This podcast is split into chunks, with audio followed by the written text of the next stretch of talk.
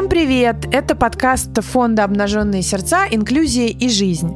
А, веду его я, меня зовут Вера Курбатова, я руководитель э, интернет-платформы «Обнаженные сердца онлайн». Это новый ресурс фонда помощи детям «Обнаженные сердца» для специалистов и родителей, которые воспитывают детей с нарушениями в развитии. Сегодня у нас специальный выпуск э, про аутизм, и он не зря выходит в апреле. Э, апрель – это месяц распространения информации об аутизме во всем мире. Вместе со мной эксперты фонда «Обнаженные сердца» – это Татьяна Морозова, клинический психолог. Здравствуйте. И Святослав Добня, детский невролог. Добрый день. Скажите мне сразу, почему кажется, что аутизм – это какой-то модный диагноз, Э, и за ним как будто бы ничего не стоит, кроме каких-то странных поведений, э, может быть, даже какой-то гениальности, но, в общем, точно ничего страшного. Почему об этом нужно говорить, вспоминать об этом? Ну, Вера, смотрите, вы спросили сразу много вопросов. Первое про модность. Э, модный, наверное, синоним новый. И, в общем, если мы думаем о расстройствах аутистического спектра, это очень новый диагноз.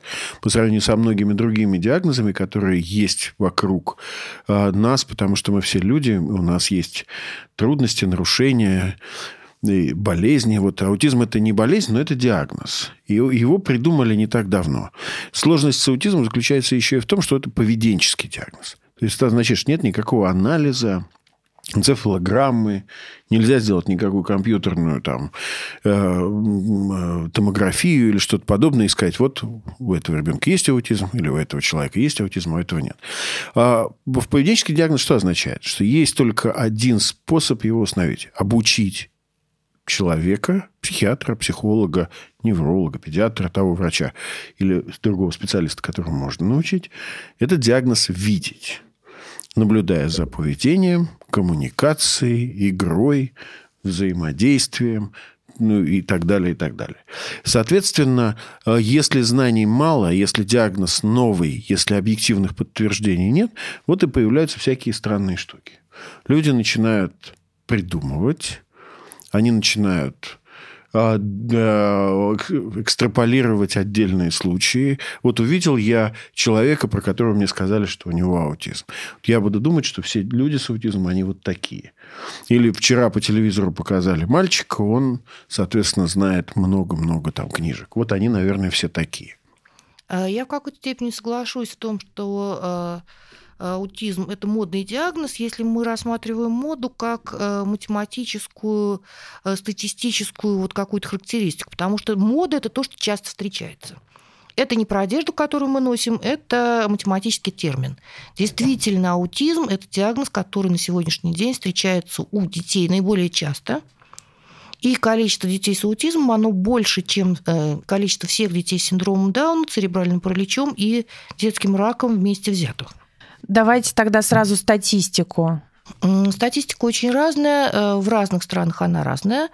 Э, данные 2018 года, 19 э, пока не опубликован, 1 на 59 – это Американский центр по контролю заболеваний. Данные ВОЗовские пока 160, потому что они считают средние величины по разным странам. Один из 160. Если где-то не выявляют, а где-то выявляют достаточно э, тщательно, то получается среднеарифметическая, она несколько другая. И вы помните, что это поведенческий диагноз, то есть 100% количества диагнозов зависит от того, насколько специалисты умеют его видеть и ставить. Ну, то есть, э, грубо говоря, это не людей становится больше с аутизмом, а просто лучше работает диагностика.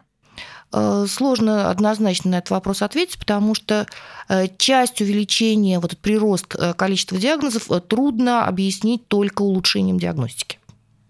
Угу.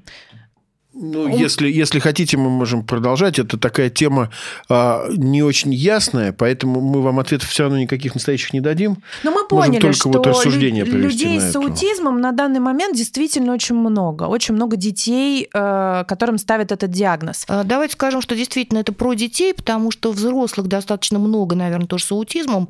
Но поскольку раньше диагноз был неизвестен, то, скорее всего, у людей с достаточно выраженными нарушениями стоят какие-то другие диагнозы. А, то есть они либо могут вообще не знать об этом диагнозе, либо у них просто стоит другой, и поскольку не было оказано никакой помощи, да, в, там на начальной стадии, то, в общем, это запущенный такой случай. Ну, может быть, даже не запущенный, просто это у человека стоит либо шизофрения, либо какая-то родовая травма, э, либо констатация когнитивных нарушений. Если у этих людей есть дополнительные диагнозы, эпилепсия, например, или синдром Дауна, про аутизм никто там не думает. Но вы, на самом деле, интересную штуку тоже затронули про то, кто получал помощь, кто не получал.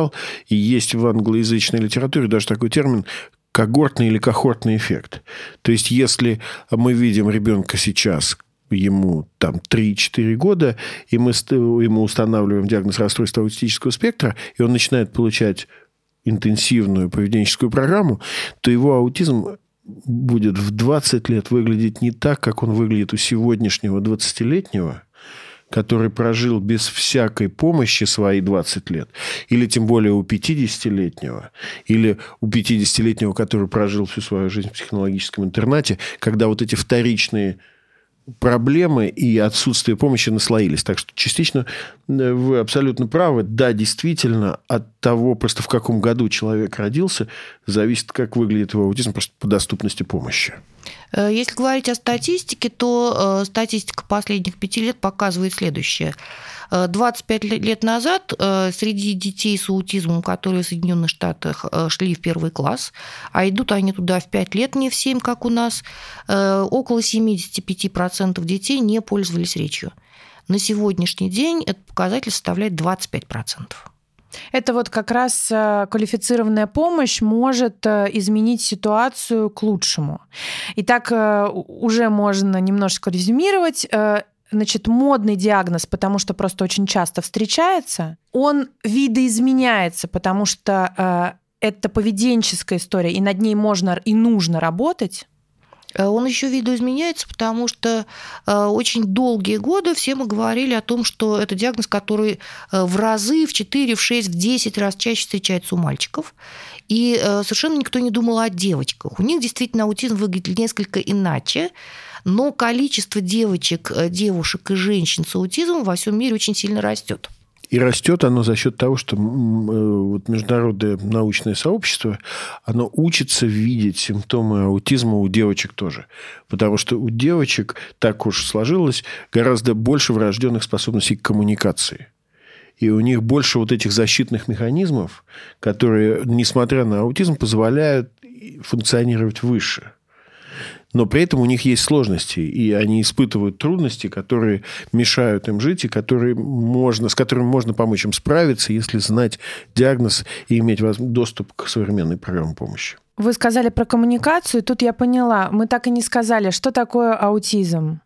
Собственно, какие ключевые дефициты, в чем основная проблема детей, у которых аутизм? Хорошо, что мы к этому вернулись. Спасибо, Вера. Э, итак, на сегодняшний день принято считать, что вот эти сложности, которые есть у человека, они э, находятся в двух областях. И первая область – это действительно трудность с коммуникацией и социальными навыками. Таким э, людям сложнее понимать намерения других, сложнее вступать в общение с другими, заводить друзей, использовать собственную речь, речь использовать уместно и так далее. Бывает бывают трудности изначально с развитием речи, э, а вторая область сложности, она касается несколько других вещей. Это особенности обработки сенсорной информации, это э, повторяющееся поведение и специальные интересы. Э, кто-то раскачивается, кто-то постоянно говорит одни и те же фразы или играет одним и тем же образом, либо говорит на одни и те же темы. Ну и вот э, в этом, собственно, и есть сложности аутизма.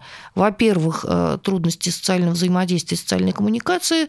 Во-вторых, э, вот эта вот негибкость, ригидность и особенность обработки сенсорной информации и повторяющесть поведения.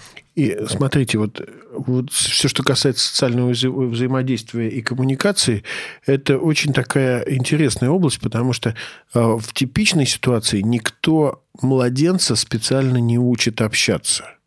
Мы с вами знаем, что нужно смотреть на того, кто говорит. Мы знаем, что нужно, как нужно ориентировать свое тело в пространстве, когда мы общаемся. Говорить ну, по очереди, а не как мы с тобой перебивая друг друга. Да-да-да. А, мы знаем, как использовать жесты для коммуникации. Мы знаем, как прочитать эмоции на чужом лице. Это огромный, огромный, огромный пласт вот всего этого. И по каким-то причинам до конца неясным человеку с э, аутизмом или с расстройствами аутистического спектра, вот это все дается сложнее. В разной степени, потому что все эти люди разные, но они все имеют вот этого рода сложности. А вы мне скажите тогда, где заканчивается э, темперамент человека и какие-то личные его особенности, и начинается диагноз? Почему я спрашиваю? У очень многих людей э, трудности с общением. Огромное количество людей не считывают вот эту, казалось бы, э, явную информацию, даже среди моих знакомых. И сразу хочется теперь поставить им диагноз, или все-таки это какие-то странности, которые не имеют отношения к аутизму? Ну вот смотрите, если мы возьмем э, самую современную последнюю классификацию, она называется DSM-5, Diagnostic and Statistic Manual Американской психиатрической ассоциации, то там, собственно, будут вот эти вот перечисленные все симптомы, а, про которые мы только что говорили. Там коммуникация, социальное взаимодействие, повторяющееся поведение, сенсорные штуки. А к ним будет прибавка степень тяжести. Такая специальная табличка. И, собственно, там будет нуждается человек чтобы функционировать в данной области в некоторой поддержке или в серьезной поддержке, или совсем не может без поддержки функционировать. Но такого, чтобы у человека был аутизм или расстройство аутистического спектра, и он при этом мог бы совсем независимо функционировать, в этой классификации нет. Нужна определенная программа, которая помогла бы ему справляться с трудностями. Но эти трудности никуда не исчезают, и они серьезно влияют на его ежедневное функционирование, на его взаимодействие с другими людьми и на его, соответственно... На его работоспособность, работоспособность. на его самочувствие. Угу. Участие в учебе и во всем остальном. То есть, э, если, условно говоря, самый простой критерий, человек, который справляется во всех областях человеческой жизни, имея некоторые трудности, это каждый из нас. Человек, у которого есть расстройство в развитии, любое, включая аутизм, это тот, у кого есть такие трудности, с которыми без помощи справиться нельзя. Тогда сразу вопрос, почему э, аутизм называется расстройство аутистического спектра? То есть это значит какой-то огромный спектр от и до, э, и это все один диагноз. Не легче ли тогда разделить и какой-то высокофункционирующий аутизм назвать одним способом, а там, где очень тяжелый случай, дети не разговаривают, назвать как-то по-другому? Почему спрашиваю? Потому что мне кажется, что в голове у вот простого прохожего или у такого человека, как я, который не врач, не специалист, какая-то путаница. У нас как бы все аутизм и все не аутизм. Непонятно, что есть что. Э, вопрос прекрасный, такое действительно было, и э, от этого отошли как раз последние пять лет. Э, так уж случилось в мире, что во время Второй мировой войны одновременно два ученых, два клинициста описывают двух разных пациентов. Только один ученый случился в 1943 году, один ученый находится в Соединенных Штатах, другой ученый находится в Австрии. Они, один описывает человека с очень выраженными трудностями, не пользующегося речью, э, раскачивающегося, не подпускающего э, к себе, и называет это аутизмом. Это Лео Каннер. И достаточно долго существовал так называемый классический каннеровский аутизм. А э, другой пациент был несколько странным, отстраненным, при этом вербальным, не имел выраженных когнитивных проблем. Описывал его Ганс Аспергер. И таких пациентов стали называть пациентами с синдромом Аспергера. А, ну этот диагноз я слышал, то есть он все еще существует. А, он существовал а, в американской э, классификации DSM-4, которая просуществовала до 2015 года, а потом оказалось, что поскольку нету никакого биологического анализа, то клиницисты сами очень часто пользуют, путаются в том, а это что такое, это аутизм или синдром Аспергера. И все это зависит от предыдущего опыта клинициста, и очень сложно провести такую однозначную границу, где заканчивается аутизм, где начинается синдром Аспергера, и это только путает картину, путает статистику, и поэтому пришлось отойти и, от этого. И дело даже не в статистике, но и, собственно, в конкретных людях. Потому что э, вот большое количество разных ярлыков стало приводить к тому, что вот если я получу синдром Аспергера, значит, меня возьмут в школу, а с аутизмом вроде не возьмут в школу, а при этом э, умение говорить, которое было одной из как бы ключевых, вот этот навык вербальный, а, ключевая часть диагноза именно синдрома Аспергера, а, он, собственно, видоизменяется в зависимости от помощи, от программы. Если мы рано вводим дополнительную коммуникацию, если мы рано начинаем поведенческую программу, у нас больший процент детей э, обладают навыками вербальной речи достаточно рано и функционально. Поэтому, собственно, возникла эта путаница, когда, соответственно, одному врачу одного и того же, извините, двум разным врачам одного и того же пациента отправляли, получали разные диагнозы, при этом никакой реальной связи с а, состоянием пациента не было, и поэтому, собственно, мировое сообщество пришло к выводу, который сильно облегчил жизнь клиницистов и, на самом деле, мне кажется, облегчил в том числе и жизнь многих людей с расстройством аутистического спектра, когда приняли вот такое общее соглашение, что мы на сегодняшний день просто не способны внутри этого спектра провести никаких четких границ, Мало Может того, быть, дети как... растут, дети меняются. А, кто-то достаточно быстро начинает набирать навыки, при том, что их достаточно долго не было. Ну, в общем, трудно провести эту границу. И надо сказать, что вообще-то э, в МКБ-10, который, ну, довольно старая классификация, которой по-прежнему Россия пользуется, пока есть разные вот эти синдромы, но, насколько мы знаем, вот ВОЗ сейчас должно принять МКБ-11, там их уже не будет. Поэтому, собственно, это вот какие-то это скорее не в эту сторону движется наука, а пока в обратную, в объединение спектра. Может быть, когда-то станет лучше генетическая причина отдельных разновидностей, если они вообще существуют. Но пока мы даже близко к этому не приблизились. Мы только знаем общую симптоматику. И э, что еще общего? Мы знаем общие пути помощи. Мы знаем стратегии, которые помогают людям, у которых есть так подобного рода сложности. То есть мы на самом деле в начале э, пути, да, исследования вот этого расстройства, и мы еще не все про него знаем. Э, действительно, научное сообщество в самом начале пути, и, судя по всему, это не единое расстройство, это группа э, достаточно разнообразных расстройств, у которых есть нечто общее, э, что проявляется вот в этой поведенческой картине. И э, даже создатель э, слова спектр, аутистический спектр, это Кристофер Гилберг, э, это шведский психиатр, он говорит, что, скорее всего, спустя какое-то время будем иметь дело с разными спектрами сложность понятна, мы не все знаем и так далее. Но есть вещи, которые мы уже точно знаем. Вот сейчас я хочу э, такой, не знаю, блиц, э, вопросы из интернета. Первый вопрос все-таки, почему э, я часто встречается информация про то, что аутизм это болезнь? То есть ее как бы вроде как можно вылечить. Это так? А, смотрите, вот что обычно принято называть болезнью? В международных всех классификациях, в стандартном вот этом медицинском подходе. Болезнь – это состояние, которое имеет ясное начало и какое-то более-менее ясное окончание. Это может быть осложнение, выздоровление, там, все что угодно. Э, в случае аутизма мы не знаем точно природу, но мы знаем, что очень большое влияние имеет генетический компонент. Мы знаем, что больше 200 генов в это вовлечено.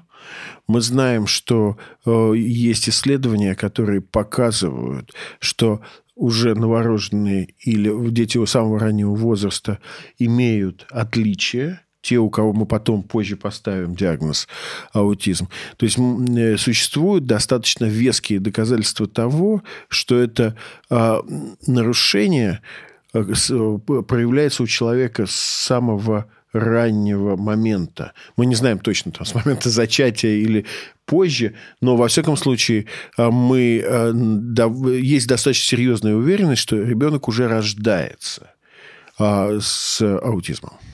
Но вот говорить про болезнь это э, некие пережитки прошлого, потому что э, в свое время синдром Дауна называли болезнью Дауна, церебральный паралич называли болезнью, ну и аутизм туда же. Да? Э, поскольку человек рождается и живет с аутизмом, ничем не болеет, продолжает жить, в общем, сейчас считается, что это состояние или расстройство развития. Итак, не болеют аутизмом.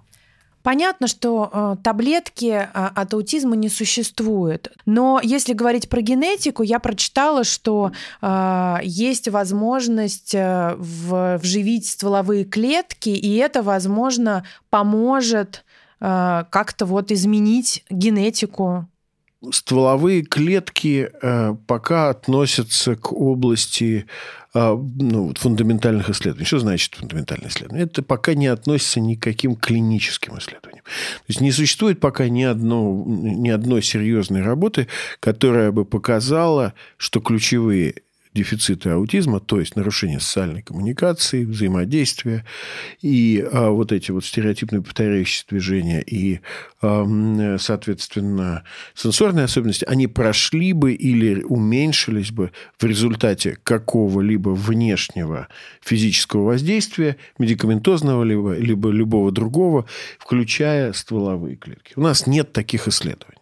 Если кто-то говорит, а вот мы ввели мышам что-то там, и мыши стали лучше общаться, как вы понимаете, это отнюдь не знать равно тому, что мы возьмем человека с какой-то особенностью, сделаем ему подобный укол, и он начнет тоже лучше общаться. Это то всего лишь предположение, большинство из которых не подтверждается. Поэтому на сегодняшний день э, стволовые клетки – это потенциально опасное вмешательство, которое должно приводиться с большой осторожностью, и у которого пока в данной области медицины прямых показаний нет. Клинических исследований эффективности нет. И, соответственно, мы ни в коем случае не можем это никак рекомендовать. Видимо, существует огромное количество методов, которые вот не доказаны в исследованиях. А, что значит, что они потенциально опасны, правильно? Это значит, что нужно использовать, э, вот помогая детям с аутизмом, да, или родителям, которые пытаются найти какую-то помощь, использовать только методы, ну, доказанные в исследованиях. Э, здесь сразу много вопросов, попробуем э, потихонечку отвечать на каждый из них. Начнем с того, что действительно мировое сообщество не понимает, пока не знает природы аутизма. Э, что э, порождает необходимость дальнейших исследованиях, а с другой стороны э, порождает огромное количество людей, которые пытаются на этом спекулировать обещая вылечить то, чего мы не знаем, используя уколы, примочки, припарки, таблетки, э, диеты, какие-то прочие манипуляции. Вот последний пример. А, большой э, скандал в англоязычной э, части Фейсбука и социальных сетей. Родители несчастных детей пытались поить их отбеливателем который, соответственно, кто-то там где-то в Фейсбуке начал рассказывать, что отбеливатель учит, лечит аутизм, и родители реально отравили там ну, несколько это вещество детей. похожее на отбеливатель. Ну, все-таки... Что-то там для стирки применяющееся, химический какой-то. Вот. То есть мракобесие везде есть. А мракобесие везде есть, и везде есть люди, которые пытаются наживаться на а, том, чего неизвестно науке. И есть огромное количество родителей, которые э, не понимают, что делать, и пытаются э, поверить тому, кто, что, кто обещает вылечить. У меня предпоследний вопрос из интернета, но очень болезненный. Я читала не на одном форуме и в огромном количестве а, постов в соцсетях, что прививки влияют на развитие аутизма. И многие родители приводят конкретные примеры, что вот ребенок вроде был, ну да, что-то у него не получалось, вроде на лицо были какие-то странности, особенности, но после прививки все. Жизнь изменилась, аутизм стал тяжелым, а у кого-то вообще он проявился как будто бы сразу после прививки. Это вообще возможно? Это реально? Вот э, один наш очень хороший друг и коллега Брайан Кинг, он очень известный детский психиатр, э, один из авторов той самой вот классификации DSM-5 и очень известный исследователь в области э, раннего детского аутизма, очень, так сказать, в эту сторону думающий, много лет работающий. Он так вот однажды на такой вопрос ответил, мне очень как бы вот я хочу воспользоваться вот этим способом ответа его. Он сказал, вот мы про аутизм знаем очень мало, но вот мы единственное, что мы точно знаем, что прививки с аутизмом никак не связаны. Это единственное, что хорошо исследовано про аутизм. Это довольно смешно, потому что это такой устойчивый миф, и это как раз... А, то есть можно было бы спекулировать на чем угодно, только не на прививках потому что вложены гигантские средства, проведена куча каких-то а, разных самых исследований. Их там понятно, что те, кто э, относит себя к антипрививочному движению, там, критикуют за качество проведенных исследований и так далее. И, возможно, я не стану спорить с тем, что их надо там дальше продолжать, но никаких данных пока серьезных, опять же, о вреде прививок мы не знаем. И, ну, как только узнаем, тут же, в общем, честное слово, будем об этом говорить. По поводу прививок и вот того ухудшения, которое многие видят. Действительно, э, та симптоматика, о которой мы говорим, трудность социальной коммуникации, трудность социального взаимодействия, повторяющееся поведение э, становится более заметным после полутора лет. Это как раз возраст, когда делается достаточно много прививок. Э, потому что для ребенка до года от него так много-то не требуется он э, как-то взаимодействует с игрушками, он их трясет, он их катает, он э, ими стучит, э, он смотрит на взрослых, но он пока вроде как разговаривать не должен и выполнять какие-то задачи, требования не должен. И у него не так много возможностей для повторяющегося поведения, потому что у него вообще репертуар поведения не самый большой.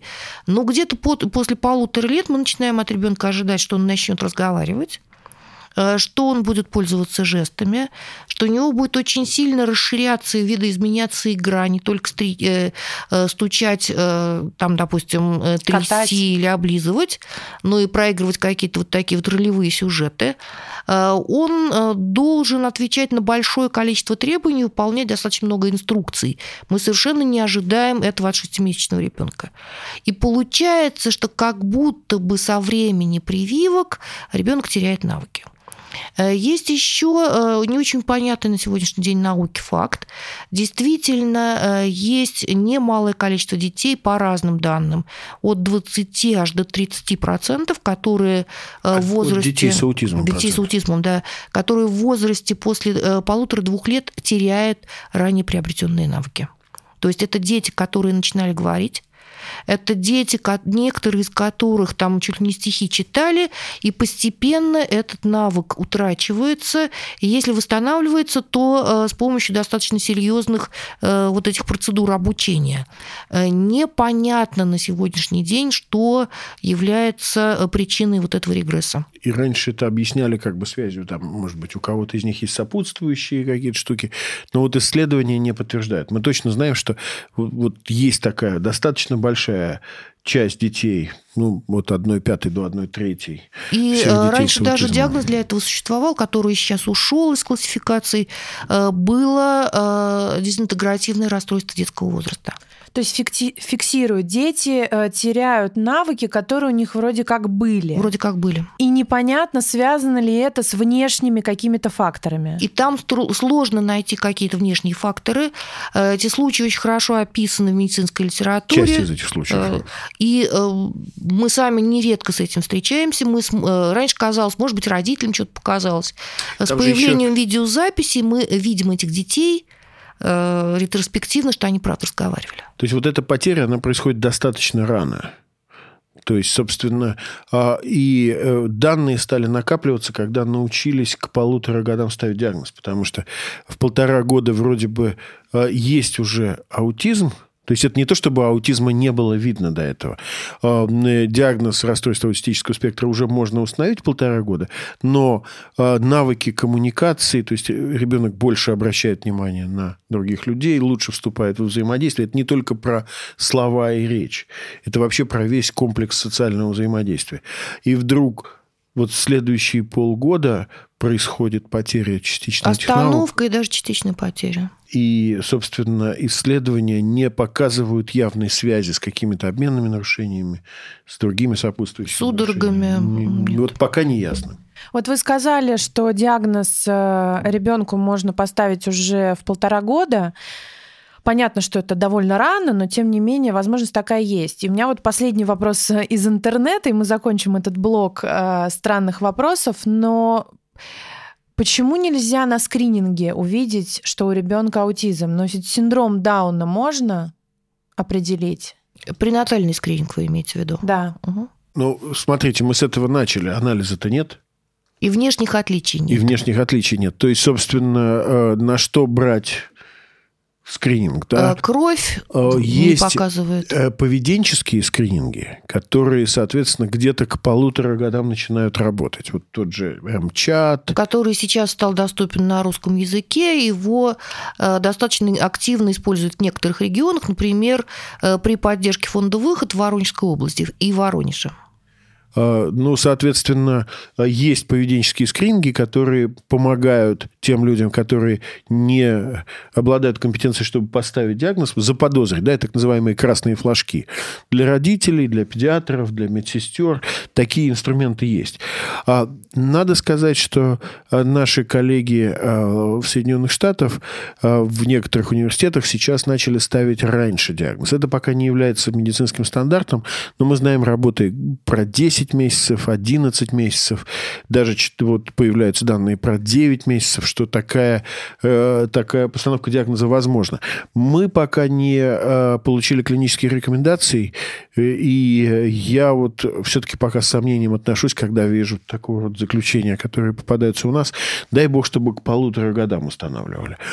Сейчас стали лучше ставить. Мы видим ситуации по Москве, по Санкт-Петербургу. К нам попадают семьи, у которых ребенок год и 7, год и 6 э, с поставленным, причем верно поставленным диагнозом. Вот мы с вами проговорили в общем про аутизм э, и даже отве- э, развенчали мифы, которые связаны с этим диагнозом.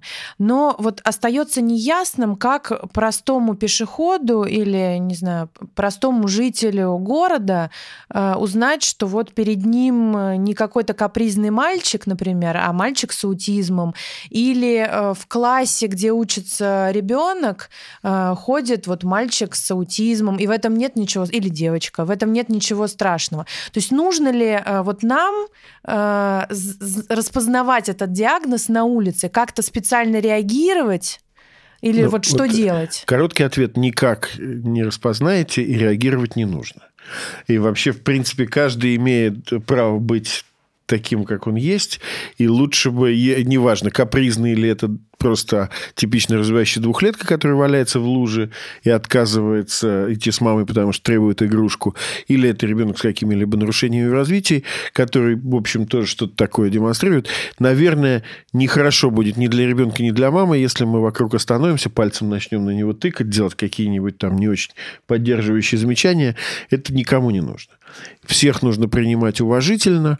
Если э, у родителей или у других взрослых, которые с этим ребенком находятся, есть потребность поделиться с нами и объяснить происходящее, это будет здорово и, наверное, будет легче понимать.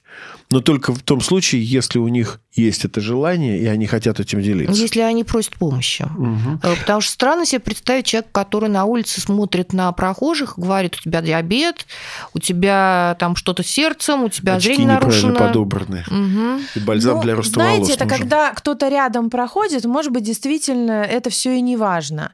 Но я знаю прекрасно, что многие родители э, переживают невероятно, когда их вот э, нормотипичный ребенок оказывается вдруг в комнате, в игровой, э, на игровой площадке, в кабинете школьном, вот с ребенком, у которого аутизм. Поэтому вот давайте честно, аутизм э, может быть опасен? Э, да. Ребенок с аутизмом может быть э, агрессивен, опасен. Чего стоит э, ожидать от такого ребенка? Давайте скажем, что мы склонны вообще люди наделять чем-то опасным то, что они не знают или не понимают. Если мы никогда не видели людей с аутизмом, каких-то других людей, кажется, что они странные, агрессивные, мы точно знаем, что любое поведение имеет причину. Э, и ребенок с аутизмом точно так же может быть испуган, он может расстроиться, он может чего-то недопонять, как и другой человек. Возможно, его поведенческие проявления будут более бурными. То есть человек с аутизмом по природе не агрессивен, Э, просто некоторые ситуации, которые типичным людям кажутся более-менее э, средними, у человека с аутизмом может э, вызывать больше паники тот звук, который кажется нам не таким резким, может быть слишком резким для человека с аутизмом. Какие-то неожиданные изменения в жизни, которые мы говорим, ну, ну, ну что теперь, ну, бывает, да, для человека с аутизмом могут вызывать больше паники. И тогда нам кажется, что человек реагирует как-то не так, и, возможно, его агрессия. Э, такому человеку может быть сложнее себя контролировать. Но э, ребенок с аутизмом может спокойно учиться в обычной школе, в обычном классе, и он не тянет этот класс вниз конечно, может и должен быть вместе с другими ребятами в обычной школе. А другое дело, что школа должна вообще учитывать индивидуальные особенности людей. Это вообще не только про аутизм. И исследования показывают, что хорошая инклюзивная школа, если в ней комфортно человеку с аутизмом, она лучше и для типично развивающегося ребенка. Вот если а, инклюзии не идет в школе, это косвенный показатель того, что там вообще всем детям плохо. Потому что, скорее всего, там вообще не учитываются особенности, там пытаются всех гонять строем, там пытаются, соответственно, насаждать какие-то усредненные подходы, не учитывая никаких других вот этих вот человеческих особенностей. То есть, вообще, в принципе, образовательная система должна быть гибкой и ресурсоемкой в том смысле, что мы должны быть возможности добавить людей. Допустим, если ребенку нужен тьютер, чтобы он ему помогал. Если нужны ему дополнительные учебные материалы, карточки, а, консультант поведенческий, чтобы была возможность его все это получить, пригласить людей, получить консультацию, распечатать какие-то материалы, дополнительное оборудование, если нужно ему для коммуникации получить планшет, чтобы был этот планшет и была компьютерная программа. И вот это, конечно, да. Потому что просто так привести человека с любыми трудностями в какую-то школу, которая вообще никого не хочет видеть и принимать, и там бросить, ну, наверное, провальная история. Ну и э, на самом деле идет подмен понятий, потому что э, такое тоже было в мире, было лет 30-40 назад. Это тогда называлось интеграцией. И казалось, что ну вот раз у всех равные права, то пускай человек с церебральным параличом э, будет учиться в обычной школе, пускай ребенок с синдромом Дауна, с аутизмом находится в том же самом классе, ну и пускай учителя как-то разбираются. А мы все будем гуманными. Вот это ничего общего с инклюзией не имеет. Это интеграция слово, которое достаточно быстро стало ругательным, э, потому что приобрело такой эпитет э, интеграция мебельная. Вот поставили или посадили, или положили, э, если это ребенок с церебральным параличом, положили в угол, потому что он сам сидеть не может. Ну и давайте мы все будем добрыми, будем его любить. Нет, это не то, это не инклюзия. Инклюзия предполагает возможность создания для человека таких условий, чтобы ему было комфортно и с ним было комфортно. То есть, если у него церебральный паралич, значит, должно быть специальное оборудование, значит, должен быть помощник, который поможет все это, соответственно, ему э, делать то же, что и другим ребятам, чтобы была лифт или пандусы, или возможность там передвигаться между этажами. Чтобы он для... не полз по коридору. А для человека с аутизмом нужна другого вида поддержка. Там нужны дополнительные руки. Там нужны дополнительные люди, чтобы сделать больше материалов, чтобы выдать дополнительное поощрение, чтобы помочь ему быть успешным в среде сверстников. А и так если далее, он переутомился или ему было слишком тревожно и громко, возможно, на какое-то время он может побыть э, в каком-то другом помещении, прийти в себя. Про инклюзию понятно, и про интеграцию это важный, мне кажется, момент. А, но давайте э, вот о чем поговорим еще. А как все-таки пом- помочь ребенку с аутизмом, если таблетки нет, э, это не болезнь, не вылечить ее нельзя. Что же тогда делать? Как быть? Как помогать? Значит, давайте скажем, что новость не очень хорошая в том, что нет таблетки, при этом хорошая новость в том, что есть программа помощи, которая имеет доказанную эффективность. Э, на хороших, э, в хороших исследованиях, на хороших статистиках, и в основном это программа помощи, которая основана на идеях э, прикладного анализа поведения. Хорошая новость в поведенческих науках стоит в том, что любое поведение можно изменить. Соответственно, нет необучаемых людей, есть неподходящие настоящие методы обучения. Э, если мы достаточно усердны и понимаем, что мы стараемся менять, то оно изменится. То есть мы можем э, подобрать специальную поведенческую программу для развития коммуникации. Развитие любых навыков. Для развития игры понарошку, для развития речи, для, для развития социальных навыков, для развития имитации. И все это будут поведенческие программы. Э, есть разного рода э, подходы, которые у нас достаточно популярны, ипотерапия, собакотерапия или канистерапия, э, разные виды арт-терапии, и их тоже стараются использовать для детей и взрослых с аутизмом. У некоторых видов арт-терапии есть неплохие результаты в плане расширения расширении возможностей участия в человека э, в самых разных активностях. Но Я... мне казалось, извините, что вот арт-терапия, дельфинотерапия, вот все, что вы перечислили со словом терапия, оно вроде как всем полезно или... Э, Да-да-да, то есть давайте мы, давайте мы разведем два понятия. Вот слово терапия туда добавилось, когда не знали, собственно, чем помогать. И, собственно, вот эта терапия, она, э, наверное, э, имеет право там присутствовать, да, но она на самом деле не меняет ключевые дефициты. То есть хорошо вообще-то ухаживать за лошадьми, кататься на лошадях, хорошо гладить собак, хорошо быть с другими, хорошо быть в театре, хорошо рисовать. А, но для того, чтобы научиться вступать в коммуникацию, нужно иметь специфическую программу для коммуникации. Для того, чтобы научиться социальным правилам, надо учить социальным правилам.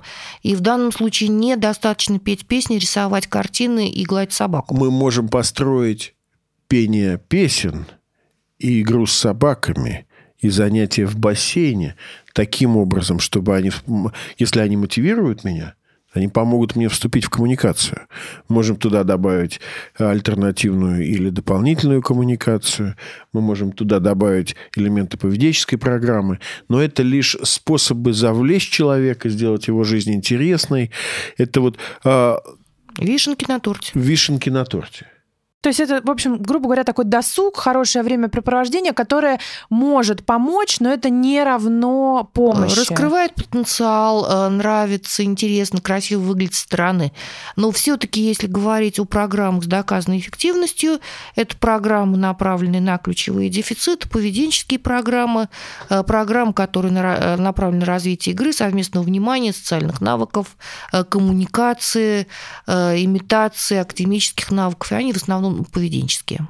Да, то есть на самом деле мы ни в коем случае не говорим, что вам не нужно кататься на лошадках или там по какому-то причине нам не нравятся дельфины, но э, если мы хотим менять ключевые дефициты, то наша программа должна быть направлена на эти ключевые дефициты.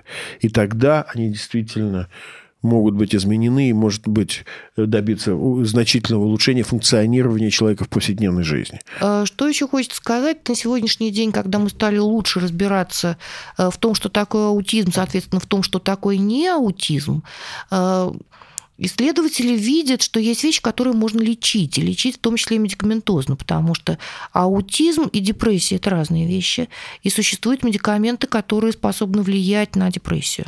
Аутизм и тревожные расстройства – это разные вещи. Э, мы не знаем, как лечить аутизм, но э, тревожные расстройства поддаются какому-то фармакологическому воздействию. Аутизм и обсессивно-компульсивные расстройства – это разные вещи.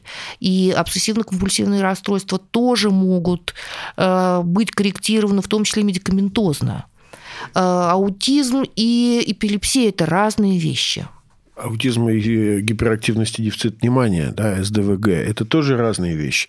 И у нас есть там та же стратера, которую мы можем назначать в России для лечения, в данном случае в прямом смысле лечения СДВГ, но у нас нет э, таблетки аутизма. То есть, на самом деле, задача врача огромна, ответственность его колоссальна. Он должен выявить все, что можно лечить, и это лечить. И не спутать еще. И не спутать, потому что действительно вот это очень сложная задача хорошо диагностировать обсессивно-компульсивное расстройство у человека с аутизмом и у понимать... которого есть повторяющееся поведение. Да, Да, у которого есть повторяющееся поведение. И знать, что вот это вот повторяющееся поведение – часть аутизма, а вот это повторяющееся поведение – это обсессивно-компульсивное расстройство, и это уже нужно лечить.